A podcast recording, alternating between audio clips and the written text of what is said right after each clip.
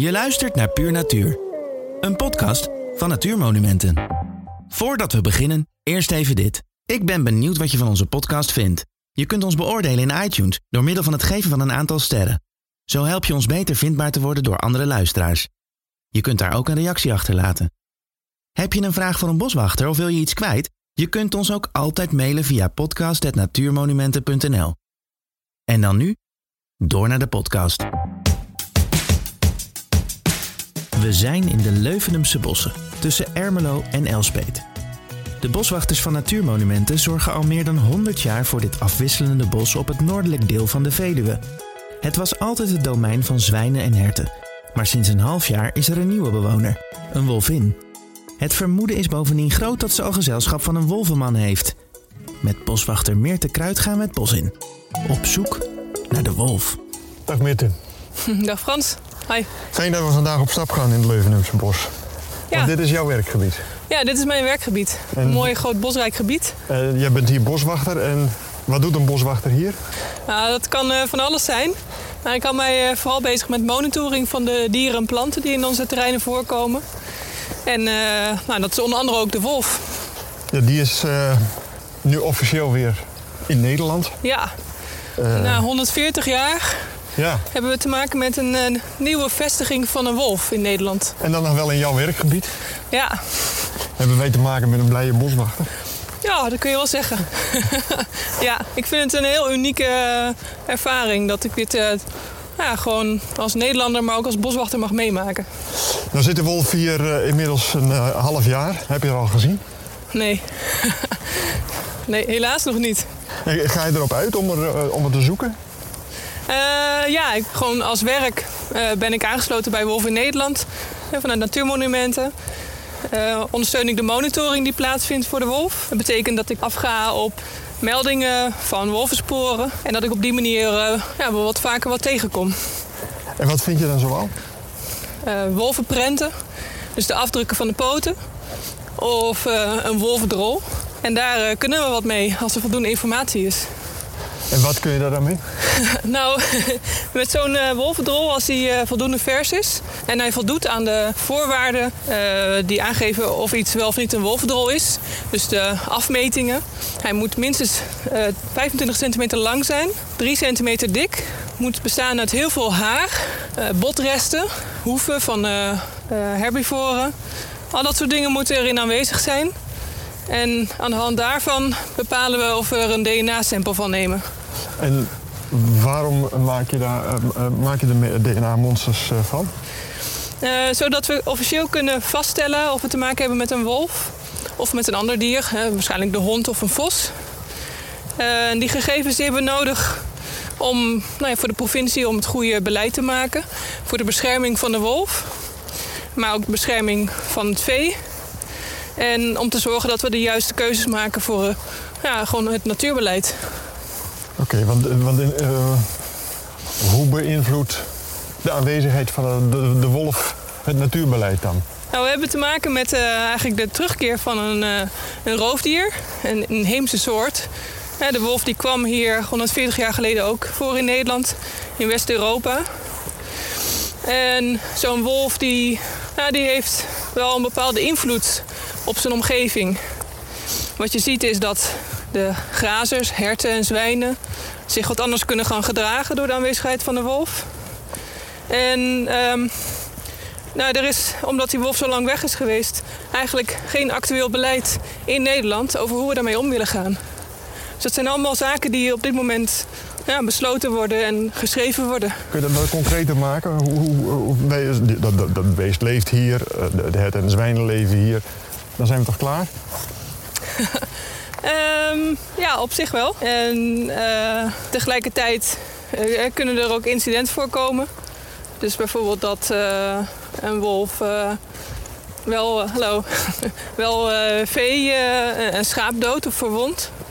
En daar, ja, daar, daar moeten we als ehm, overheid wat mee. Dus nou ja, die wolf die, die, die komt hier van oorsprong voor in Nederland. Maar dier is heel lang uitgestorven geweest. Is nu uit zichzelf weer teruggekomen in Nederland. En ehm, Eh, de, de invloed van de wolf op het Nederlands natuurbeleid heeft bijvoorbeeld te maken met hoe we ons land willen inrichten. Het, de vragen komen boven over of we nu wel voldoende ehm, natuurbruggen hebben, bijvoorbeeld. Voor de wolf om veilig van het ene gebied naar het andere gebied te kunnen lopen. Want wat je veel ziet is dat hè, wolven toch nog best vaak verkeersslachtoffer worden. Dus het scherpt ook weer aan in het nadenken over de infrastructuur. En dat, dat, dat dwingt misschien nog meer dan tot nu toe om natuurgebieden met elkaar eh, Ja. te verbinden.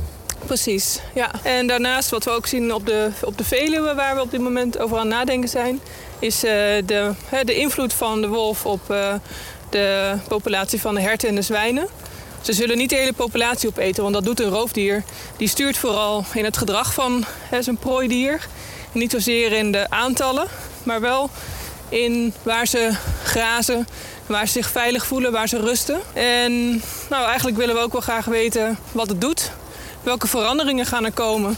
Wat, wat voor effecten heeft het op die populatie? Wordt het eh, lastiger om ze te zien of juist wat makkelijker? Dat, dat zijn allemaal vragen die, ja, daar hebben we nog geen concrete antwoorden op. Dus heel veel vragen over monitoring en onderzoek eigenlijk.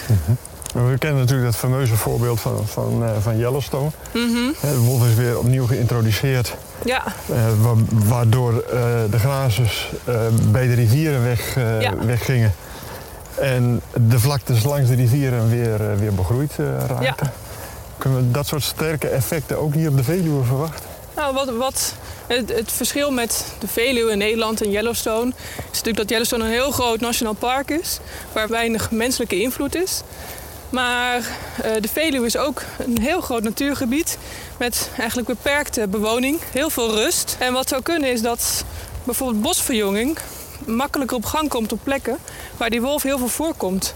Omdat herten en zwijnen zich daar minder veilig voelen en zich dus ook daar minder lang ophouden. En op die manier niet al die bosverjonging opeten. Dus dat zijn effecten die zouden op de lange termijn best wel eens heel grote veranderingen teweeg kunnen brengen.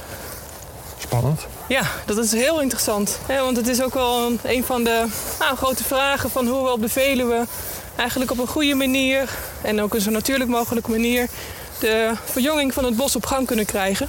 Want die gaat nu heel langzaam doordat die herten daar zo vrij spel op hebben. En er wordt soms toch ook wel maatregelen genomen om te voorkomen dat jonge boompjes eh, weggevreten worden. Ja, je kan er eh, beschermende kokers omheen zetten of je kan hele gebieden uitrasteren. Ja, maar dat zijn natuurlijk vooral heel onnatuurlijke maatregelen. En zo'n wolf kan er juist een heel natuurlijke rol in spelen. En dan heb je ook weer een natuurlijk proces terug. En dat is denk ik wel, ja, nou ja, zeker waar wij vanuit natuurmonumenten naar streven. Om eigenlijk zoveel mogelijk natuurlijke processen hun gang te laten gaan als dat mogelijk is. Als ze er zijn. En op dit moment dient zoiets zich opnieuw weer aan. Even terug naar eh, wat je zo al vindt. Ja, Wat kom je tegen in de keutels?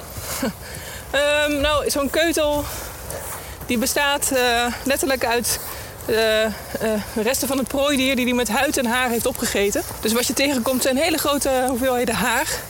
Haren van zwijnen die aan het eind zo'n gespleten puntje hebben. Die drie eh, pluimpjes zitten eraan. Heel herkenbaar. En er zitten ook eh, grote stukken bot in. Want de kaken van de wolf zijn ontzettend sterk. En hij houdt heel erg van het merg wat in botten zit. Dus hij kraakt die botten en eet dat merg op. En hij eet dus ook letterlijk stukken bot op. Maar ook de hoeven van dieren, nagels. Al dat soort stukken die kun je tegenkomen Alles in een wolvendrol. Alles Ja. gaat erin. En dus ook door het hele spijsverteringskanaal. En dan komt hij weer uit. Ja. Ja. Soms vraag je je af of hij geen buikpijn moet hebben van die stukken bot en die scherpe randen die eraan moeten zitten. Ja. Maar goed, Een teflonlaag. de Zoiets. ja. Ja, en die drollen, die, die, eh, dat is niet alleen een uitwerpsel, een restproduct van wat een dier gegeten heeft. Maar ze hebben ook een heel belangrijke boodschap. En wat we zien, die wolvinnen op de Veluwe, die willen laten weten aan andere wolven dat zij hier zijn. Vooral aan de mannen. Want ze zijn op zoek naar een man. En door hun eh wolvendrol op het pad neer te leggen, vergroten ze de kans dat er een mannetjeswolf langskomt die die drol opmerkt, ruikt en ruikt dat zij een vrijgezel wolvin is. En op zoek is naar een partner. Want dat zit allemaal in die wolvendrol verborgen. Ja. Ja. Het is een soort van wolventinder. Ja. Ja. En, maar, maar ge- gebruiken wolven dan de gewone wandelpaarden als, eh, om, Ja. om zich te verplaatsen? Ja, zeker. Voor hun is het ook een kwestie van efficiëntie en eh, weinig energie gebruiken. Dus eh, ja, wij lopen zelf nu ook over een pad. En het zou ons veel meer energie kosten als we dwars- door de bosjes gingen. En als die wolf zich van A naar B wil verplaatsen, dan doet ze dat ook gewoon via de bestaande paden. Maar dan loop je natuurlijk wel de kans dat je er eens een keer eentje tegen het lijf loopt. Mhm. En dan? En dan, oh, dan moet je genieten. Als dat gebeurt, het is gewoon, dat is gewoon nog steeds heel bijzonder. En ik denk dat weinig mensen in Nederland dat tot nu toe hebben meegemaakt. En ik vermoed ook dat weinig mensen het mee zullen maken. Maar als je zoiets ziet, dan nou, maak vooral een foto. Want die gegevens zijn weer voor eh, de monitoring heel belangrijk. Dus en je- eh, ja, niet- niet ja, alleen bewijsmateriaal. Ja. Precies. En, en wat je, eh, stel nou dat je het gevoel hebt dat die wolf op je afkomt, of dat je denkt van nou, ik wil eigenlijk niet dat die wolf dichterbij komt, dan is het gewoon belangrijk om rustig te blijven en je groot te maken. Je kan je armen omhoog doen en luid praten. En dan loop je langzaam achteruit. En die wolf, hè, de- de- zeer onwaarschijnlijk, maar die wolf die gaat zeker weten gewoon ook gauw weg als hij jou ziet. Niet wegrennen. nee, dat is ook niet nodig. Nee, nee. Dus eigenlijk met eh, een ontmoeting met grote roofdieren... altijd belangrijk om rustig te blijven en geen angst uit te stralen. Want dat ruiken ze. hè? Dat ruiken ze. met die grote neuzen.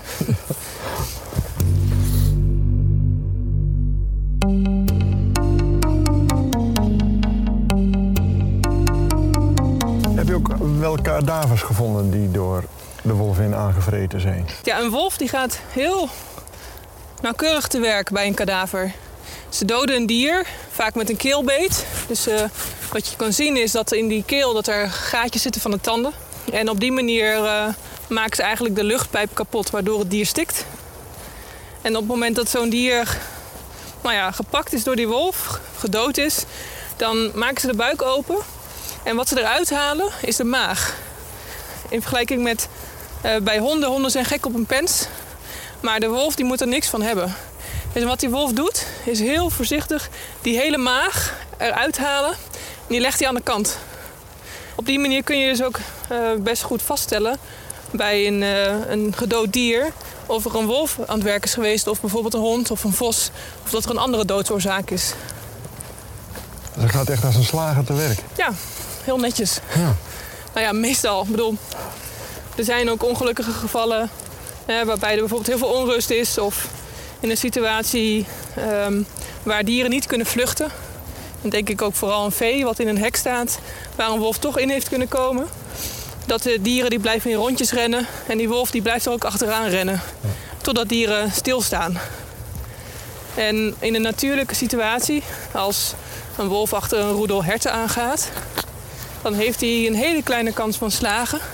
En zeer waarschijnlijk pakt hij één dier, het dier wat mank loopt of jong is, wat zich niet snel uit de voet heeft kunnen maken. En de rest verdwijnt. Die rent weg, die kan ook vluchten. Dus het doden van grote aantallen, dat komt eigenlijk alleen maar in onnatuurlijke situaties voor. Hé, hey, kijk eens. Nou, dat lijkt me toch niet van een... eh, Nee, het is wel een mooi drolletje. En ik denk dat dit een vossendrol is. Dat voldoet niet helemaal aan de afmetingen. Waar Nee. het Dit is een klein onderdeel. Hier zouden nog een stuk of vijf drolletjes naast moeten liggen om te voldoen. En hierbij, wat je ook ziet, is dat hij heel egaal is. Er zitten geen haren in. Je ziet ook heel duidelijk dat er geen stukken bot in zitten. Nou, daarmee kun je, hè, en naast natuurlijk de afmetingen, kun je ook al wel zeggen van nou, dat is dus geen wolfdrol.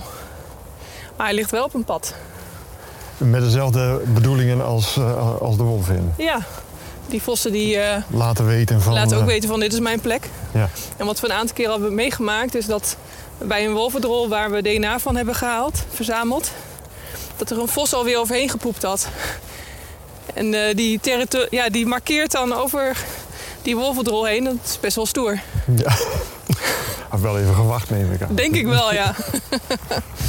ja.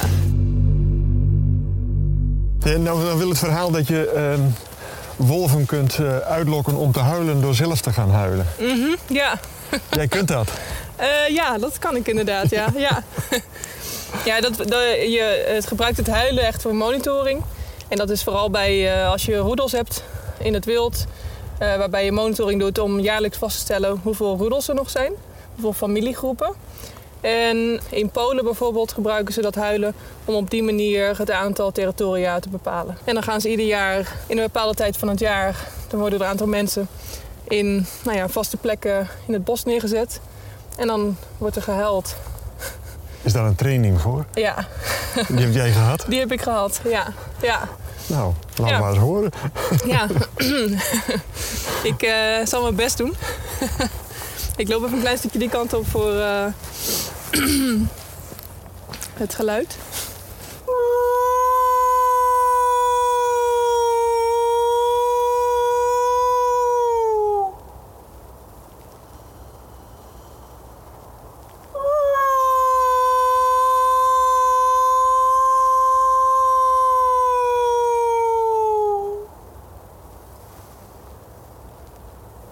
Klinkt goed.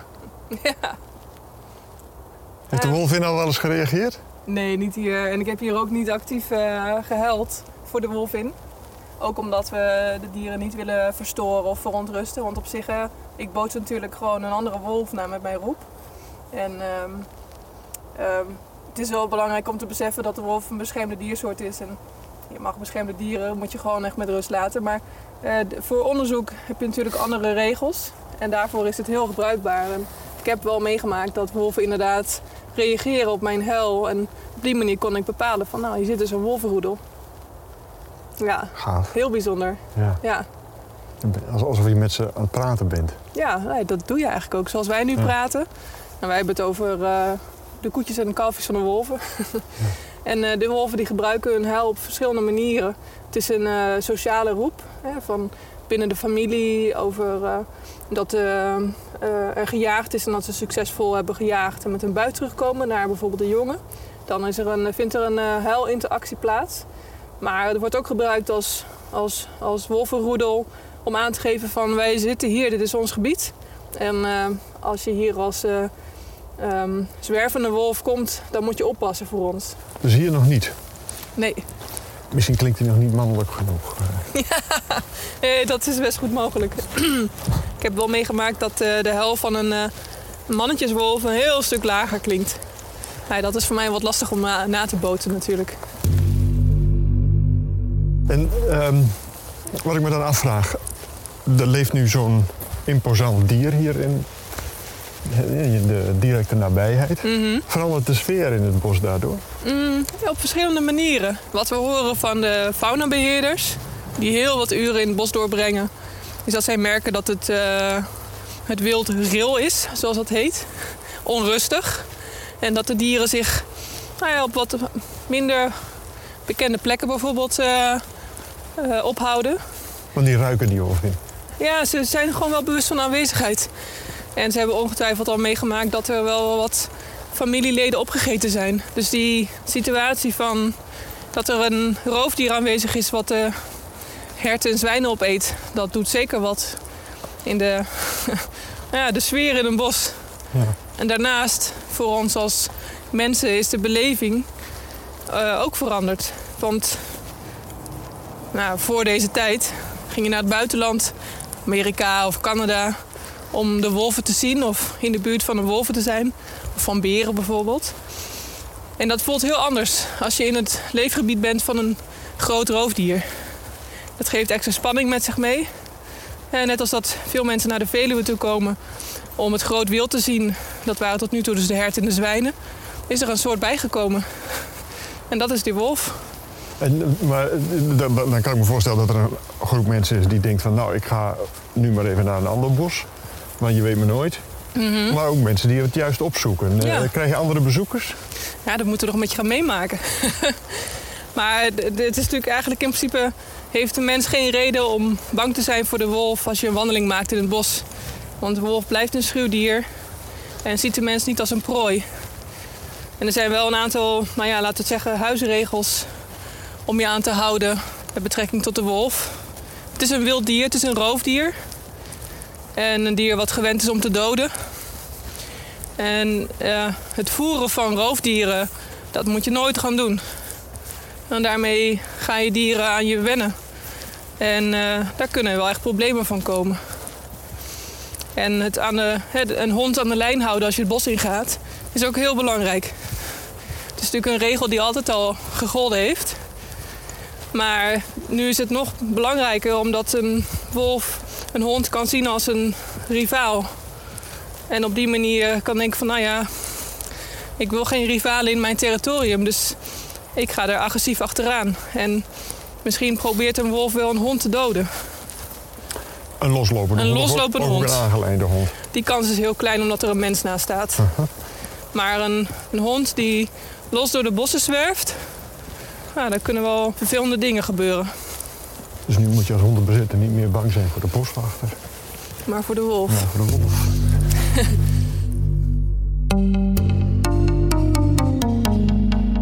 Ja, en je vertelde al van hij jaagt op het, of zij jaagt op het wild. Dat, Mhm. en dat gebeurt vooral s'nachts, omdat het wild ook s'nachts in beweging is. Ja, Dus dat, dat maakt de kans natuurlijk ook kleiner dat je een, tijdens een wandeling een wolf ziet. een wolf ja.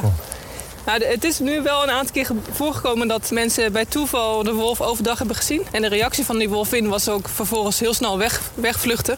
Want het was voor haar ook echt een heel toevallige ontmoeting. Maar de beelden die we bijvoorbeeld van wildcameravallen hebben, dat zijn allemaal beelden van s'nachts. En dat is dan nou ja, midden in de nacht, letterlijk. En dat zijn ook de tijden waarop de, de herten en de zwijnen actief zijn. Omdat die dieren eigenlijk een omgekeerd ritme hebben van ons als mens. Ja, als wij lekker in ons bed liggen, dan gaan die dieren op pad voor eten. En dat is voor een wolf dus ook een geschikte periode om te jagen.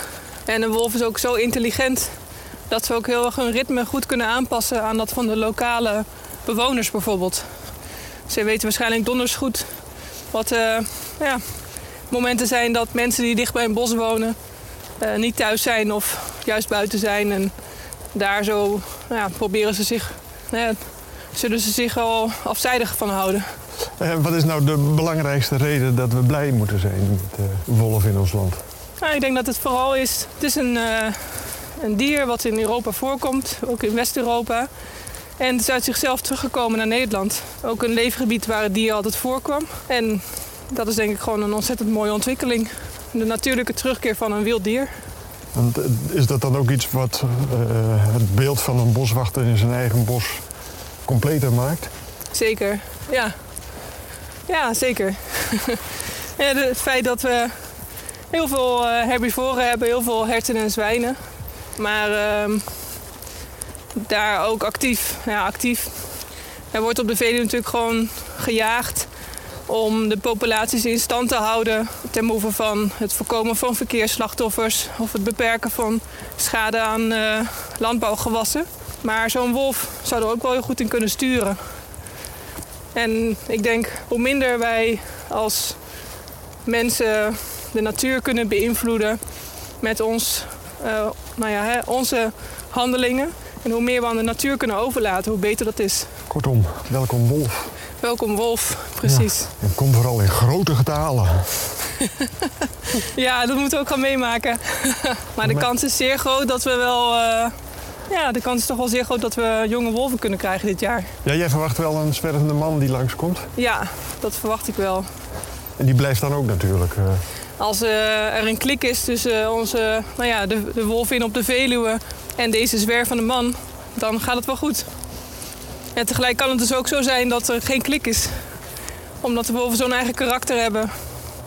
Dat ze elkaar niet mogen. Oké, En dat zo'n man doorloopt. Of dat zo'n vrouw zegt, loop jij maar door. ja, ja.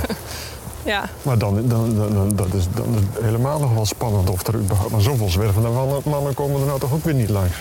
Nou, dat weten we niet zo goed. Want tegelijkertijd krijgen wij natuurlijk, hebben we maar een heel beperkt beeld van wat er in Nederland aanwezig is. Omdat we alleen maar kunnen afgaan op goede zichtmeldingen of DNA. En vorig jaar hebben er dan dus ehm, tien wolven in Nederland rondgelopen waar we dat hebben kunnen vaststellen. Tien verschillende. Tien verschillende individuen. Maar het dier kan zo onzichtbaar zich voortbewegen. Dus het kan ook heel goed dat er af en toe ja, toch nog meer wolven rondlopen die wij nooit zien. Eh, De wolf die in november 2017 hier zo ehm, eigenlijk langs de West-Veluwe helemaal tot aan Nijkerk gelopen is. Dwars door Bennekom heen gelopen. En die hebben we voor het laatst bij Nijkerk gezien. En daarna nooit meer. Maar dat dier moet wel ergens zijn blijven hangen of teruggegaan naar Duitsland. Want de meeste wolven die in Nederland komen, die komen hier verkennen. En die denken nou, ik ga toch terug naar Duitsland. Want ik denk dat ik daar betere kansen heb op het vinden van een partner of een geschikt leefgebied. Maar hoe kan het dan dat je zo'n dier niet meer ziet? Dat is toch fascinerend? Ja. Het zijn ongelofelijke meesters in camouflage. Dus ze kunnen er al wel jarenlang zijn zonder, Het zou best wel kunnen, ja. Zonder dat we dat eh, in de gaten hebben. Ja, vooral zwervende dieren. Een gevestigde wolf die laat wel van zich eh, horen. Eh, met vaste punten waar ze markeren. En ook huilactiviteit. Of een spoor in de sneeuw wat je goed kan documenteren. En op die manier kun je eigenlijk sneller vaststellen dat er een... Nee, hoe zeg je dat? Je kunt makkelijker gegevens verzamelen over een lange periode van een gevestigde wolf natuurlijk. Dan van een zwervende wolf. Zeg, En als er nou een, eh, eh, een klik is en eh, ze hebben het gezellig, hoe lang duurt het dan voordat er. eh, Hallo. Mountainbikers die ons voorbij reden. Eh, nou ja, hoe lang duurt het dan dat er eh, jongen komen? als eh, een mannetje en een vrouwtje elkaar ontmoeten en er is een klik, dan is het afhankelijk ook van de tijd van het jaar. Want een vrouwtje is gewoon maar een heel beperkte periode loops of vruchtbaar. En dat is in de maand februari. Dus deze maand moet iets gebeuren. Willen we jonge wolven krijgen. En wat je ziet met de wolven in naaien en august in België. Die hebben elkaar waarschijnlijk augustus ontmoet. Maar ja, het vrouwtje is niet vruchtbaar tot op deze maand. Dus eh, de kans dat ze daar zo jongen krijgen is heel groot dit jaar. Omdat zij al ja, gewoon een paardje vormen. Dan kun je de eerste jongen in mei verwachten. Oké, zo snel gaat dat dan. Ja, zo snel gaat dat. Ja. En wat gaat er gebeuren in het beheerkantoor als eh, de eerste eh, jonge wolfjes eh, gesignaleerd worden? Ehm, ja, dat is gewoon hartstikke bijzonder. Dus ik denk dat we dan wel een, eh, een taartje eten met de boswachters.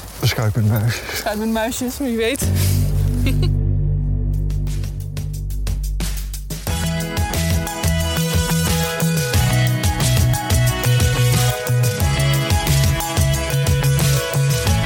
Wil je meehelpen de natuur in Nederland te beschermen en zo de wolf binnen onze grenzen te houden? Steun dan Natuurmonumenten. Kijk op www.natuurmonumenten.nl/slash. Bedankt voor het luisteren naar deze aflevering van Puur Natuur. En tot snel in een van onze gebieden of in je koptelefoon.